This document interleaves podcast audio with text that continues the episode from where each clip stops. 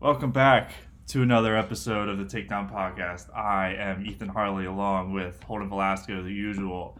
And before we unpack a lot of what happened in UFC over the weekend, especially Saturday night with UFC 259, I thought it'd be best that we touch on the boxing that happened over the weekend. And I'll let Holden start with that news.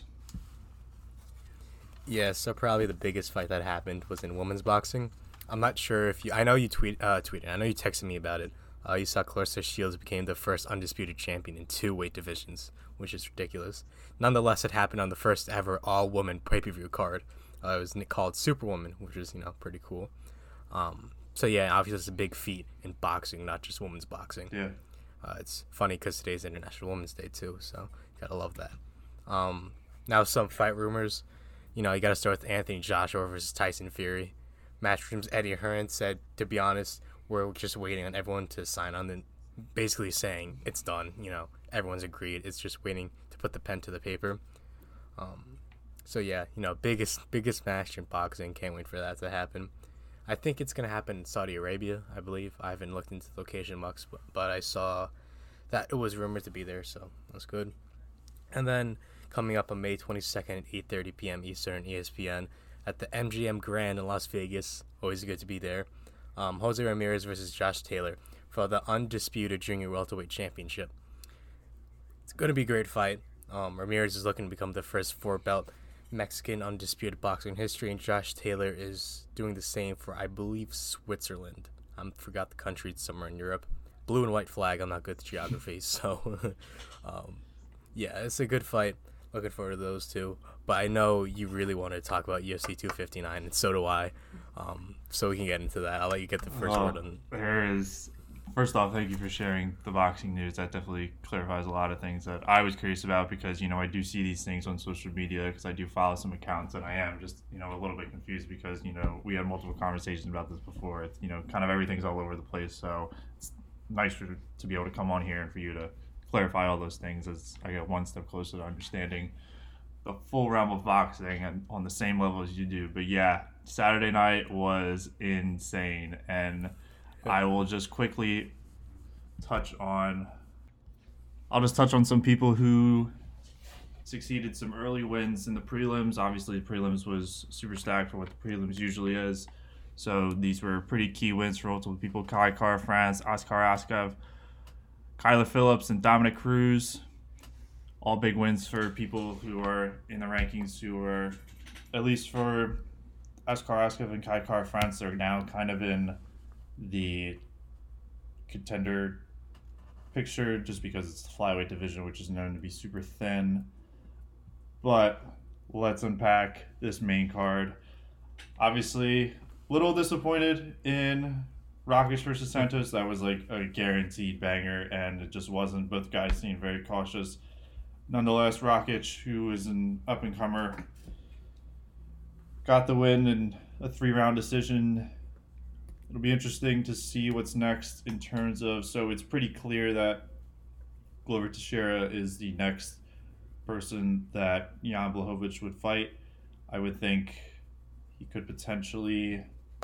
I'm thinking he could fight the winner of Dominick Reyes versus. Oh, pronouncing this name. Jiri Proshotska. I totally butchered that. No, Close enough. yeah, number five in light heavyweight uh, versus number three in light heavyweight. I believe that fight is scheduled for sometime in May.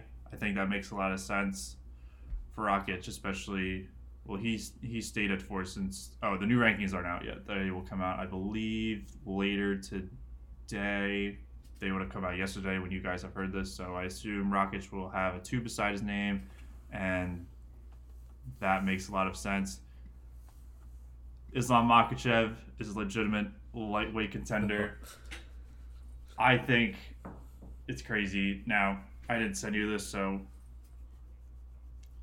he called out Tony Ferguson afterwards, and they have tried to schedule Khabib versus Ferguson forever. And then Khabib or Ferguson lost to Gaethje, then lost to Oliveira, so now that's kind of out of the picture. But for me, I feel like it's almost like Khabib's camp is playing chess while er, while everyone else is playing checkers by sending like the dude who's like known as Khabib 2.0 to fight somebody who has been calling out on fighting Khabib for the longest time, even after he lost to Gaethje, and I believe even after he lost to Oliveira, he's he's still calling out Khabib because they've scheduled the fight at least five or six times and they never got to it. And the most recent time was, you know, right after the start of COVID when, you know, it was Gaethje who came in because, you know, COVID limited travel and Khabib just chose to not come. Rest is kind of history from there, but I think now it'll be interesting because going back to Makhachev, he, you know, dominated Drew Dober in dramatic fashion we'll see what's next year. Tony Ferguson makes a lot of sense. I also think Dariush makes a lot of sense as well. Also coming off a big win against Ferreira a couple weeks ago. But now we get to the real drama. Petr Yan versus Aljamain Sterling. Petr Yan was winning at least you could easily say all three rounds. I think realistically it was a, it was two to one, but it, it was clearly going in Yan's favor and I forget how in there were there were multiple times where Sterling ended up on the ground and he stayed there because he wanted to bait Yan into his own game. But Yan was smart and just kicked him, and then eventually Sterling got up. I believe that's what happened this time. And on his way up, Yan was have pushed the pace, so Sterling just stayed on one knee, and, and referee Mark Smith said he was grounded. And apparently there was some mix up between you know the coaches and Yan in terms of I think Yan asked like what should I do? And they said strike and I guess somehow that he thought of a knee which is clearly illegal and that's what he did. He put full force into a knee straight to Sterling's head likely giving him a serious con- concussion and that ends up in a, in a DQ you have any thoughts? Yeah, you know, obviously, I was rooting for Mr. Funkmaster. You know, he's from Uniondale. Uh, I grew up uh, in New Park, so it's a few miles there, and I have a lot of good friends from there. Uniondale, very close place to me. I love them. So obviously, I was rooting for him. I think he put on too much pressure. You know, in the beginning, he was starting to lose stamina, and you could tell. Obviously, he wanted to get on the ground, and Yan knew that. Like you said, he played it smart. He just stood there and started kicking him a bit. Remember at one point he just walked away, and the the ref had to stand them up. Yeah, I mean, apparently they said, "Should I kick him?" And he said, and they said yes. And oh my god, that was I thought he was dead. He his head went back full force, came back up full force, and then went back again. When he he couldn't even stand up. I remember he like tried to get up with just his arms, not even fully stood up, and he just didn't. He fell right back down. It was terrifying. What made it even scarier is there's no fans, so you can hear everyone whispering and hearing the ref whisper, "I think we're gonna need to call this" and stuff like this. And the doctor, him, and oh, so eerie. Um, but yeah, I don't. I get why he, he doesn't want the belt. I mean, you didn't win. You weren't winning that fight. You weren't completely out of it, but you weren't winning that fight. So obviously, I would like to see them fight again. But then the issue is like I don't know the division, you know how the ranks are. But then the problem is the people that were behind them. What happens to them? Yeah, so I could definitely touch on that. So the people behind them, the at least legitimate contenders were TJ Dillashaw, who's coming, who's a former champ, coming off a two-year suspension for very hard steroids, was expected to get a top contender, and the other top contender is Corey Sandhagen, who, after losing to Aljamain Sterling in a very quick fashion, which then set up Sterling for almost a year later to you know fight on Saturday. Had two very dramatic wins over Marlon Moraes, which resulted in a spinning head kick, and then Frankie Edgar, which was the flying knee that put Edgar to sleep, literally not even remembering who he was supposed to fight. So Dana's talked about setting those two up to fight each other, which you know makes sense but now you know the timeline is obviously off because you know there was expected to be a new undisputed champion and you know while there is it obviously happened in a fashion that is not normal and now kind of results in a rematch. So I think that really screws over the winner of Dillashaw versus Sandhagen. So that really kind of makes things interesting because of that. And, you know, obviously it's Monday morning. Not much has been said in terms of, you know, what's going to happen, but it, mm, it'll probably be a while, especially, you know, Aljamain with a serious concussion. And I'm sure wants to take some time off. Serious concussion might be an understatement, honestly. I mean, when they were announcing the winner, he had have two people holding him up. It, it was terrifying. I mean, this is the first full main card of UFC I've ever watched, and I got a treat to say because this, I believe, right, this is the first time in UFC history a belt has ever changed hands by disqualification, right? So yeah, that's obviously something that it's never happened before, and that to be my first card, I can see that. I mean, it's dope, but obviously you don't like to see it in this fashion because I don't know how that man's gonna fight. I mean, obviously Will is a fighter, but oh my god, that it was it was terrifying, especially watching it back in slow motion and just he just started crying like out of nowhere. Yeah, oh and oh it's god. it's it funny because I see a decent amount of people on the internet saying he was acting because right after he went out tweeting, you know, not how I wanted to win, you know, like a, a an expected response what? And TJ Dillashaw called him out on acting, and then Sterling responded saying, "You did some of the hardest steroids in the game. Look at you, you're a clown." I didn't know there's such a thing as light steroids. Yeah. but I mean, obviously, who as a competitor, who wants to win in that way, regardless of sport? Nobody. Yeah, but like you, you're not going to say no to the belt yeah. Obviously, if if the ref's gonna put it around your waist, you're gonna, you're gonna do that. But he took it yeah. right off after and just threw it to the ground. I mean, I, I don't blame him. Yeah. I would be upset too. Obviously, yay, I'm the champion. That's great. But you didn't actually win it. It may be around your waist, but you didn't win it. And I think he also knew that he was fatigued in round four, and that you know, in a sense, you know, the flying or the knee, the illegal knee, kind of bailed him out but I mean, still unhappy, not satisfied. He knew he pushed the pace too early and that he was gassed by the fourth round, which, you know, you still have a whole round to go. And Petr Yan is a guy who's known to pick you apart and take his time.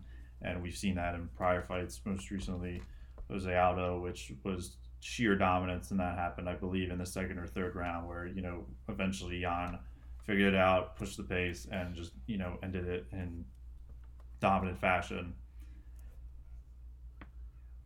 Yeah, I mean, obviously, it's the fight game, so you can never say you're completely out of it. Because let's say he gets a takedown and gets him to the ground. You know, obviously he has a much better chance there than standing up with Yan. But the fight was pretty much going in a way that Sterling did not like.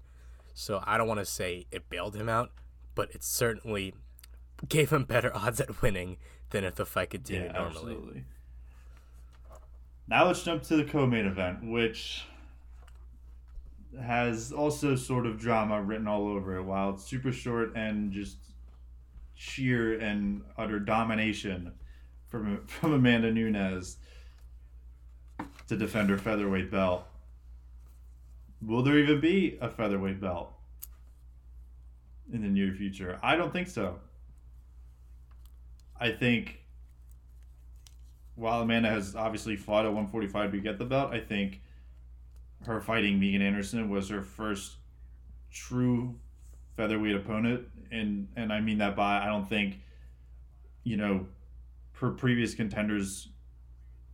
Or I don't think Megan Anderson will ever go down to 135 like other people like other contenders she has fought at 145 can which was probably the biggest question going into this fight, and obviously it, it, it, didn't matter. I mean, it was right right off the bat. It it was no chance for Megan Anderson. And, you know, while we talked about it last week, that was her final fight on her contract.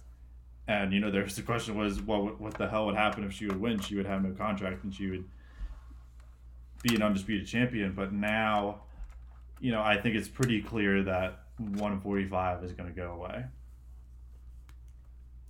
Yeah, I mean, that fight um, dominance isn't even the word I would use. Utter complete destruction. Martian ray pointed at the earth. I mean, it was it was bad. You could just see the fear in Anderson's eyes after that first hit. It's just her eyes wide open, literally, literally and figuratively. Um, you know, in the end when she stumbled moving forward, I mean, you could you, you knew it was over. You mean, obviously I haven't watched many Nunes's fights. I've watched highlights because she's the goat or the quote, you know, with a little W put in there, as people say. um, but that was just another experience. I mean, I can't speak, you know, on the division as much, but on Nunes individually, I mean, she's just a whole league above everyone else. If Anderson was that fight, that could be somewhat challenging to her, and that was the yeah, result. There was definitely, you know, obviously the odds going and spoke for themselves, but there was definitely a question of, you know, what can Nunes do against a true 145 pounder? Because, I mean, you saw the height difference. It was at least a couple of inches, but that didn't matter one bit. And, you know, for amateur fans who don't understand, who, you know, are kind of getting into this and, you know, need an explanation, to put it at the bottom line, there are no rankings for 145. That's how thin the division is. They, they don't even have enough fighters to make rankings where – getting a number beside your name shows how talented you are because that that's probably the entire division. You could probably it's probably made up probably not even of 50 women at 145 and Amanda Nunes either she's beat them or they are just like there's just no reason like these women are just not on her level and or not even at the level to be a serious contender for the belt that makes sense to put on a pay per view card because that's what Nunes deserves. Then the question becomes, what does Nunes do? Move up, down? Yeah, she'll definitely. I mean, it's also weird because I'm pretty sure I saw a couple weeks ago the UFC scheduled another fight at 145 between Felicia Spencer and I forget the other person. Gonna look that up right now. And Felicia Spencer was the last person who Danyelle Wolf, May 20th, 2021.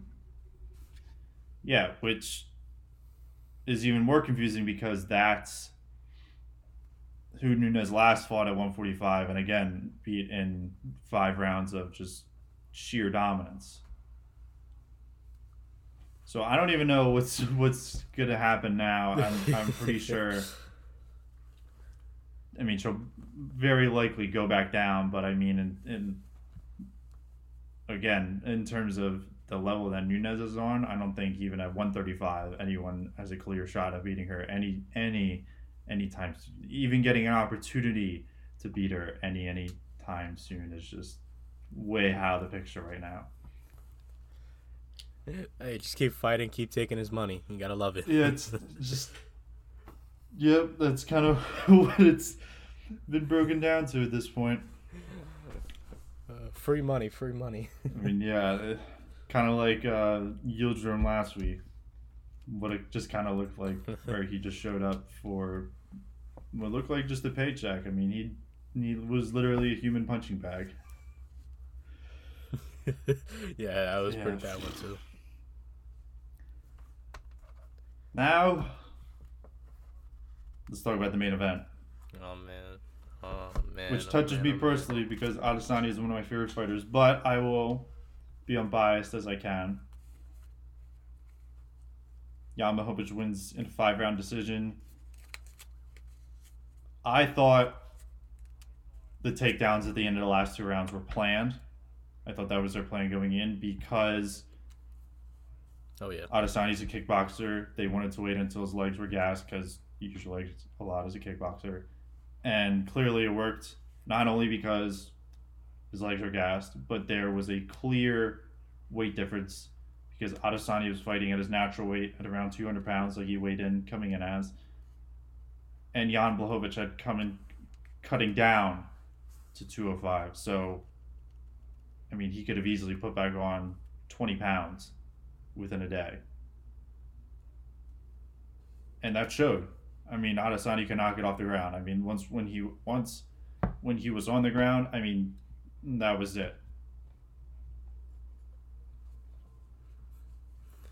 Yeah, it was it was uh it was interesting. I, you know, I went on UFC.com to look at the stats, No, because I wanted to see how long they were controlled for, but I also wanted to look at the significant strikes, which I'm sure we'll talk about later. But Adesanya was only in control, according to the stats, for one second on the ground. one second. Blachowicz, seven minutes and six seconds. Uh, oh my god! Like you, like you said, the weight difference was completely clear. I mean, it was like he was just laying on top of him, just moving side to side, holding him. At one point, it looks like Adesanya was closing his eyes, probably praying. I mean, it, it, it, was bad.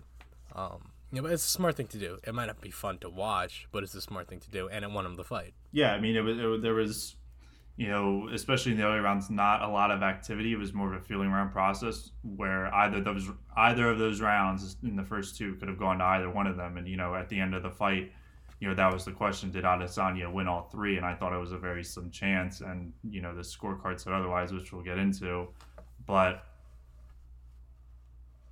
I mean, it, it, they were four and five were definitive Blachowicz rounds, and that's what he needed to win because I mean, it was you know judges can be weird all night, and we'll we'll get into that right now. So what I'll I'll start. You know, there's always been a problem with the Nevada State Commission in terms of how they score these fights.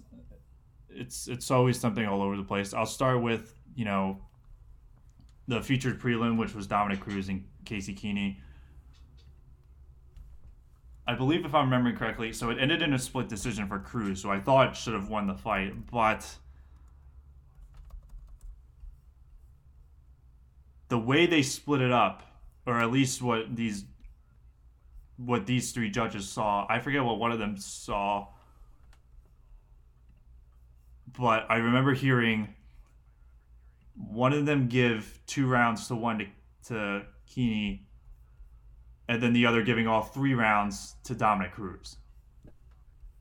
I mean that that just seems off because uh, while it was a close fight and it was you know a back and forth battle, I don't know what kind of what kind of thoughts go through your mind if you're all coming from like the same place. So where you think one guy won the fight by one round while the other won all three rounds. It doesn't it just doesn't make sense. And you know, there have been instances of this before, you know, most significant one I can think of was Holloway versus Volkanovski, where you know Holloway dropped him in the first and the second, giving him those two rounds definitively, but then he ends up losing the fight somehow, some way, because he still kept up the pace, and it didn't really make a lot of sense for Volkanovski, who you know while staying in the fight because it went to decision you know, wasn't really definitive in rounds that he won as to Holloway in the first and the second, but you know, Holloway ended up losing that fight. But let's break down this main event scoring from the other night because I mean, I I've kind of lost in terms of like what exactly counts for what. So two two of the judges for round five gave Blachowicz a 10-8 now, if I'm remembering correctly, I believe Blachowicz had more control time on the ground in the fourth than the fifth. And all three gave Blachowicz a 10 9 round for the fourth, which, you know, makes sense. Got the takedown, and, you know, that was all she said. But the the thing to me is that if you have less control time in the fifth round, how does that make that a more dominant round than the round beforehand. That, that just doesn't make any sense to me. Well, I think what it was is like the last half minute of the fight, uh, the round rather. He was just yeah. He eventually got into full mount in like the last fifteen. Yeah, seconds. that's what I'm saying. He got a full mount and just absolutely hammered him. And that was like there was no point in the fight where it's like, okay, this guy's getting hammered. This dude is getting lit up, and that was the only time that yeah. happened in the fight. So I think that's why they gave him, you know, obviously a bigger lead. Is it enough to dictate a whole point? I don't know. But I think it's the way the fight was. That they're like, okay, this deserves a point. So that's why I yeah. Usually, it, but again, I'm not a yeah. You know, usually a 10-8 is more of like either the the whole you start to finish the five minutes. I mean, you're just pounding the guy to the point where it should be finished, but the guy is just right, like literally one step ahead of. That's a bad analogy. Literally, like one step away from getting the fight called as a TKO. That didn't happen. For for 15 if those 15 seconds happen for most of the round, absolutely that's a 10-8. But not for the final 10 seconds where Blachowicz finally gets in full mount and, you know, ends the round on top of him just hammer fisting the shit out of him. Mm-hmm. it's I don't know, and just the the scorecards in general were super weird. 49 46. I mean that that's unheard of. It's I don't know, man. I don't know. I I mean, thankfully they didn't really screw over any general decisions. But I mean, when you when you break down these scorecards, it's just it's kind of just all over the place. And they're you know, I'm obviously no expert, but you know, from what I've I've watched a lot of fights and what I've seen get called 10 8s and what I've seen get called 10 9s, I, I didn't think there was any, you know, clear, definitive 10 8 rounds in this fight. And a lot of people would agree with me, I would assume. It just, I don't know, something just seems off because this is this has been an issue before. And, you know, again, thankfully no one's decision got screwed over, screwed over like Max Holloway did. But it, it's just, it's it's a little concerning because you know one day someone's going to bite the bullet pretty soon when they mess this up because you know their rules aren't clear because the other thing is 10-8 rounds are usually across the board like it's it's pretty clear like it it's way easier to decide if a round is ten, is is 10-8 for somebody than who won the round in general unless it was like seriously, seriously clear. But it's just, I don't know. I'm kind of just babbling at this point. It, it just doesn't. That, that doesn't make a whole lot of sense. That's the bottom line. you know, I'm, I'm gonna go to basketball because obviously, you know, basketball's the sport I know best. The, the, the problem with judges and referees, you know, I'll put problem in quotes because I don't want to sound like I'm just screaming at the hills like an old man. Get off my lawn. Um, they're human and each individual person sees something as different, you know? Whereas one ref may see a reach and fail, another is going to see, oh, it's just playing defense. And the same thing can apply to combat sports, you know? So each judge is going to see something differently. Though the rules may say one thing definitively, like this is a foul, this dictates this score. Each person has their own predetermined thought of what is that specific call or score. So it's going to vary from fight to fight, from game to game. Again, I'm not saying replace everyone with the robots, but I'm also going to say that's part of the sport. And like you said, as long as it doesn't absolutely screw over somebody, okay, fine, will it happen? Obviously, no one's perfect. No one expects someone to be perfect. That's just not realistic.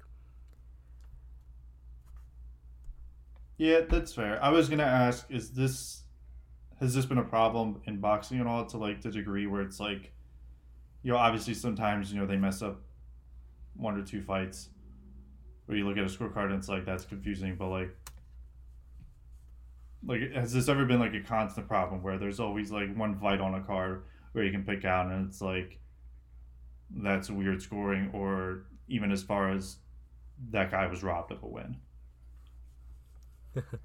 well, yes, but with boxing it's a bit different because you know it's one of the oldest sports in the world, but it is obviously also historically very. Uh, let me put this lightly. It was involved with the mafia a lot, and and you know in the past especially, there's been a lot of fixes. So it's happened in recent memory. It has happened because, like I said, people are human. They're not going to get everything right or perfect in your eyes, debatably, of course. So it happens in combat sports. It's just boxing is a bit different because of the background, the historical background it came up in. But yes, it does happen. But like I said, it happens both ways. Someone gets screwed over, maybe they get it next. They get a they get a little bit of help next fight. Yeah, that ma- that makes sense. I just think it's mafia getting involved and Have you ever seen the Phantom Punch? no. Muhammad Ali versus Sonny Liston. You absolutely know the photo. It's the most iconic photo of Muhammad Ali of him flexing over the Oh dude yeah, on the yeah, ground. yeah, yeah. I'll send you the link after. It's called the Phantom Punch. You'll see why. Um, people have called it fixed. You know, it's funny enough. My doctor, who was old enough to be around then, there said uh, his cousin's friend or something, who's like a millionaire at a company, said uh, it was fixed. You know, according to him. So I don't know how reliable of a source you want to say that is, but uh, the rumors of it being fixed are there. When you see it for yourself, you definitely That's know. crazy.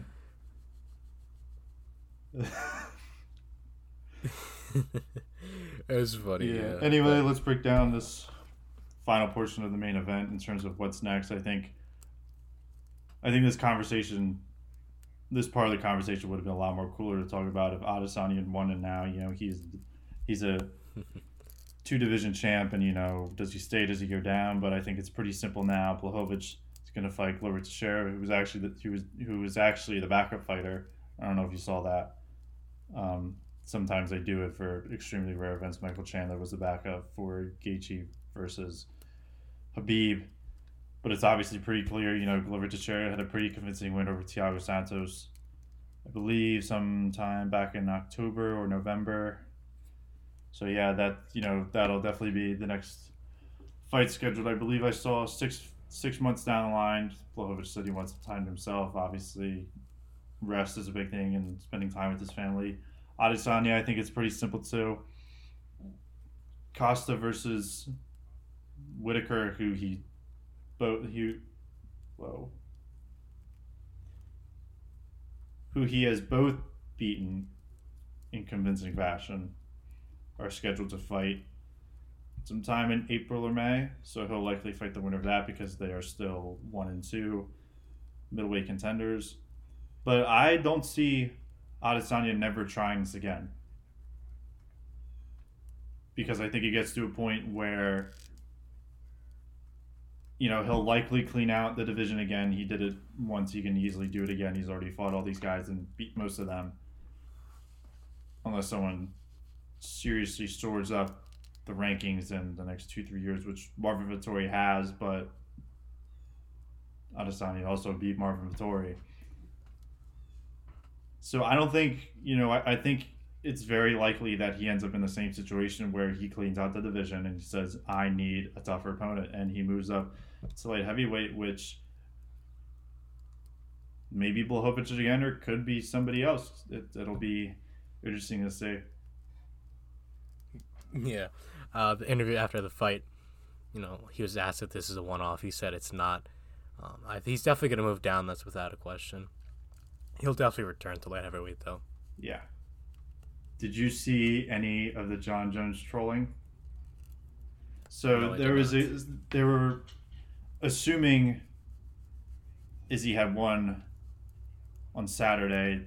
There were rumors that there was going to be a super fight between Jon Jones and Adesanya because Adesanya would have taken Jon Jones's belt.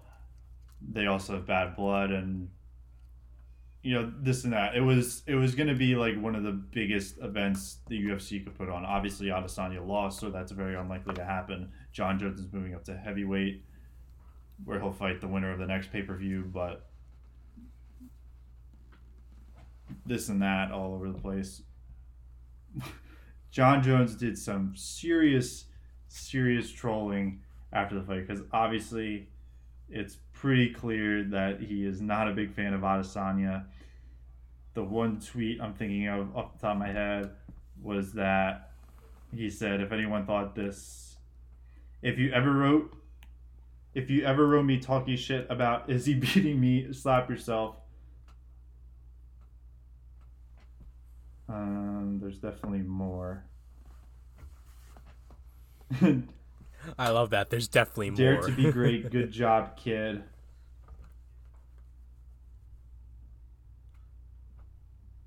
The greatest striking MMA has ever seen. This shit needs to stop already. People so quick to to jump on a hype train.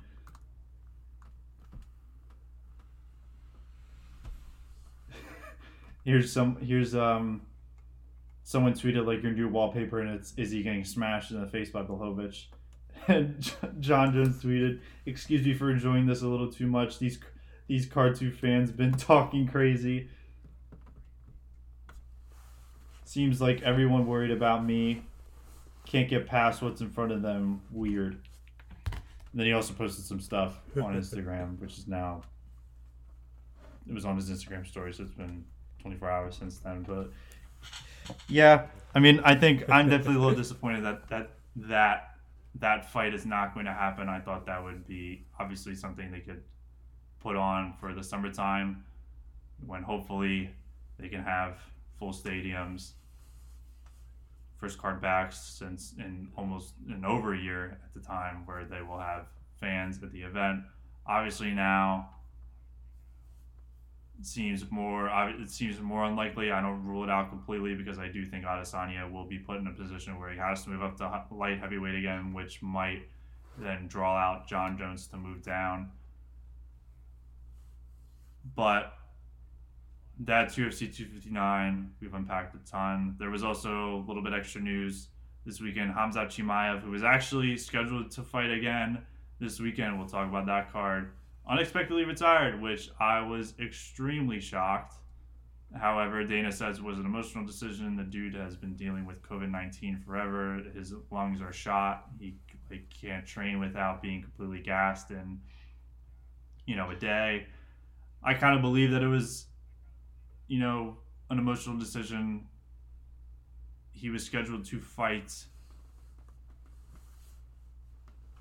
the last card of the year, so like late December, then again in early January, and then now this upcoming weekend, which his opponent has finally been replaced because they've been they've been holding on to this fight like a little kid forever. Like I said, I think it's an emotional decision, and wish the best for Chimaev. I hope he doesn't actually retire. I think I could definitely see him realistically see him being a top welterweight contender and maybe even a champ one day if he is really that good enough to beat Kamaru Usman. Yeah, you hate seeing people retire like that, you know. But I think it's different from like Khabib's retirement. Obviously, Khabib retired for his dad essentially, and I hate that White's trying to draw him out of retirement because like let him and his memory of his dad rest in peace. But it's different with you know, being affected by COVID. You can't fight right now. If your lungs are shot, forget about it. So, will he come back? That's going to be up to him and his body. You know what I mean? Um, obviously, you want to see everyone possible fight. You want to see all the greats, potential greats, let me say, fight. So, if it happens, that's great. If not, thank you. Yeah. You know what I mean? I think, you know, it's definitely interesting because COVID is still a pretty much unknown disease. I mean, these are world class athletes, and they're still, and the the effects it's showing are serious. But then there are some people who are completely asymptomatic and you know don't even realize that they have it. You know, I could think of Cody Garbrandt who had it, and he said, I believe he had blood clots somewhere in his body. And again, like these are world class athletes, like dealing with these extremely serious side effects from COVID nineteen. But then there are also some people who test positive, and it's like okay like they feel like like random people like not even world class athletes just like your average joe like my neighbor like they're fine. Like they'll they'll cough a little bit but they'll be good. I mean covid's such a weird thing. I don't know if you remember like in the beginning you know it was like oh my god like what the hell is going on? We don't know anything. It's terrifying.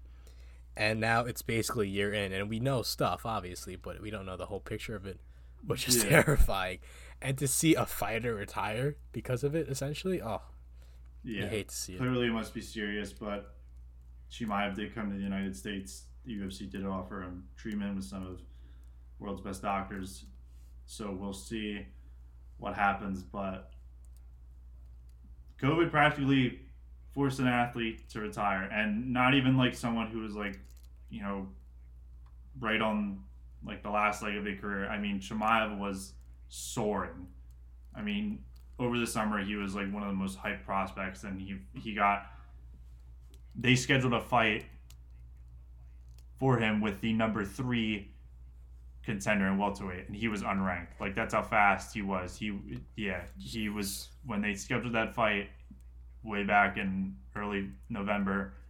He was unranked while Leon Edwards is still and at the time the number three welterweight. That's how fast this guy was heading up, and that transitions perfectly to our last topic, which is next UFC card this Saturday, March 13th. Leon Edwards versus Belal Muhammad. Already talked about it earlier. Obviously, this was supposed to be the fight that Chimaev fought on, but that has they finally let go, which I'm glad they did because while there's all this stuff with Chimaev retiring, being one of the most soaring prospects in the UFC, I think it's been almost two years. It's definitely been more than a year since Edwards has fought, and he's been on an eight fight win streak. His last loss was to Usman a long time ago. One eight since. He clearly just wants to get back in the octagon because I think he's right there for a rematch against Usman. Both have come a long way since their last fight. Obviously, Leon has won eight since, huge deal, and he fights Belal Muhammad, who fought on one of the prior cards in 2021. Dominant win and it made all the sense. He stepped up. Props to both of these guys. Leon Willing, you know, he could have easily been like, oh, who is this guy? Why do I want to fight him and put my number three on the line? But clearly, you know, he just wants to get back in, which makes all the sense. I think, you know, he needs a fight. And Belal, who's willing to, to put his very nice 18 and 3 record on the line to fight one of the most underrated welterweights in the division. Holden, any thoughts? Big names sound cool. I don't know any of them. you know, you know, I don't know UFC like that. uh, but you know, obviously, I appreciate you telling me the backstory and all that because it gives me actual insight into the fight. Like going into 259, besides Adesanya, I didn't, I, and, and Amanda Nunes, I didn't, I didn't know anyone. Are you kidding me? But then, you know, obviously we had our podcast, so you talked about the story, and then I started watching it, and, you know, all the promo videos like "This is our time," or, or like "You got to be great" or something like that. Then okay, this is cool. Now you get the fight that's going on. Um, so that's that's well, that's one reason why I love this podcast because you educate me on this on that I couldn't tell his name again. I didn't know anyone you just said, and then I can do the same for boxing. Um, but yeah, I'll probably catch it. Um, I know like 259 was an unprecedented, amazing card with just the talent on it, and even I know yeah. that. so 250, uh, 260 might be underwhelming in that sense, but no matter what, it's still fight. Yeah, well, 260 fights. we can break down what they've already announced. Rematch of Stipe Miocic versus Francis Ngannou. Francis Ngannou, one of the most dangerous men on the planet one punch power. We've seen it. His last fight against Jairzinho Rozenstruik literally started and finished with Ngannou just swinging, just and getting one to hit, one down. Dude sat on his ass, and that was it. Huge deal. Stipe Miocic, one of the greatest heavyweights of all time, won the trilogy. Yes. That name I know. I know that name. won the trilogy against Daniel Cormier. That was his last fight I mean, just I, I don't even know. What, I don't even know what to say for Steve A. Just, I mean, he's on a whole different level. He's fought some of the baddest men on the planet. He already beat Francis once, and you know, props to Francis for working his way back up. He deserves this rematch. Winner of this fight is expected to fight Jon Jones, which will also be a huge deal, regardless of who comes out of this. You know, Stipe is sort of on the back end of his career, so age is definitely a question but nonetheless, Stipe, his mental mind is incredible. I mean, to go in and keep a for, and keep a game plan for five rounds and not panic, stay in control, and get the job done is insane. We saw that against Dan, Daniel Cormier tw- three times. it'll certainly be a good fight. And then a second title fight, which doesn't usually happen that often. I mean, we were lucky last last Saturday we got three. This time we get two. Volkanovski versus Ortega. Obviously, first fight for Volkanovski since coming off an extremely, extremely controversial win against Max Holloway over the summer against or- Brian Ortega, the number two featherweight contender. Ortega coming off a huge win against Korean Zombie in September, October, sometime around then. Obviously, I think most fans want Ortega to win because they would like to see Holloway then get a rematch against Ortega, who Holloway has beaten, and then Holloway gets the belt again because that's what people truly believe. But it'll be a very good fight. I think both men, prime of their careers. It'll be interesting how this fight goes. We'll talk about it more. That again, this all this all of this is on March 27th. Then we got Tyron Woodley versus Vincent Luke. Luke Lee, I'll just say Luke K or Luke. I don't know. I should know this. Tyron Woodley, former welterweight champion. Vincent, one of the, another up and coming prospect, and then we have one of my favorite underrated fighters, Sean O'Malley. You might have heard of him. He has smoked weed with Snoop Dogg. Not many people can say that. He's automatically my favorite fighter now. yeah, well, the guy is has a crazy, crazy backstory. You know, rainbow hair. Um, all that. Oh, Fought on Dana White's Contender Series. One one punch knock, multiple one punch knockouts. He fights Thomas Almeida, who I believe has lost is has lost his last three, but this has been O'Malley's first fight since his first loss of his career to Chito Vera. That's all they have announced right now. I'm sure there'll be a lot more. That's obviously four fights. I mean, there's some stuff on. Yeah, Google doesn't have whole lot at the moment because the full official card has been announced. They got a full two three weeks to get that done. But yeah, we are approaching 50 minutes. That is all the time we have for today. Really enjoyed the second episode. We are going places. I feel myself getting better at this. And we got a new yes, logo. we do. We do have a new logo. From Ethan Harley to, to Holden Velasco. We will see you next week. Peace.